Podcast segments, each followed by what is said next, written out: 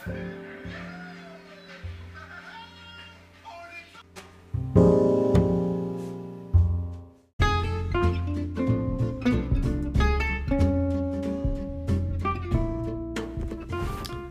الله الرحمن الرحيم.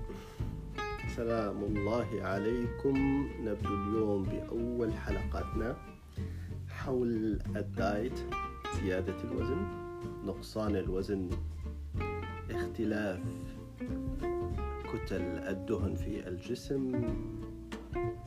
من بين منطقة إلى منطقة أخرى في أسئلة دائما تتوارد علينا.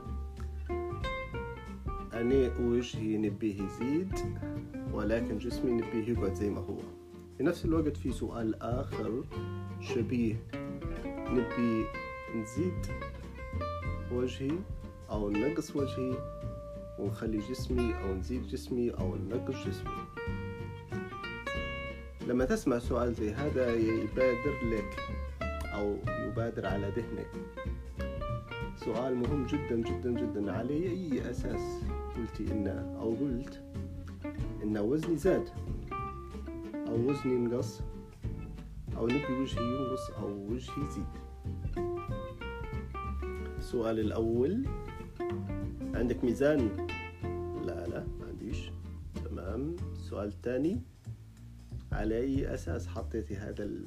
أو حطيت هذا المقياس للقياس؟ إنك زدتي أو زدت أو نقصتي أو نقصت هل في أداة قياس للوجه؟ ما نعرفش. كيف عرفت؟ أو عرفتي إن وجهك زايد أو جسمك زايد؟ قالوا لي. تمام. هذه مجموعة من الأشياء لازم نفهموها ولازم نتكلموا فيها أو نتكلموا عليها بشكل كبير وواضح. باش نتجنبوا آه نتجنبوا المشاكل في المستقبل. لو نمشوا خطوة خطوة طبعا. آه لأن بعدين حي... الأسئلة هذه حنتعرضوا لها هلبة في الطريق. في الحلقات القادمة. لهذا لازم نحط النقاط على الحروف. ونحكوا عن المشاكل الأولى اللي مفروض نتخلصوا منها. ما هي أداة القياس التي عندك وقستي أو قست بها؟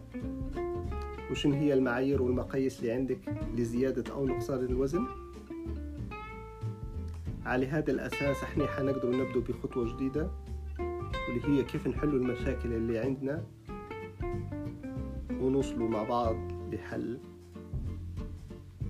في هذه المشاكل كلها.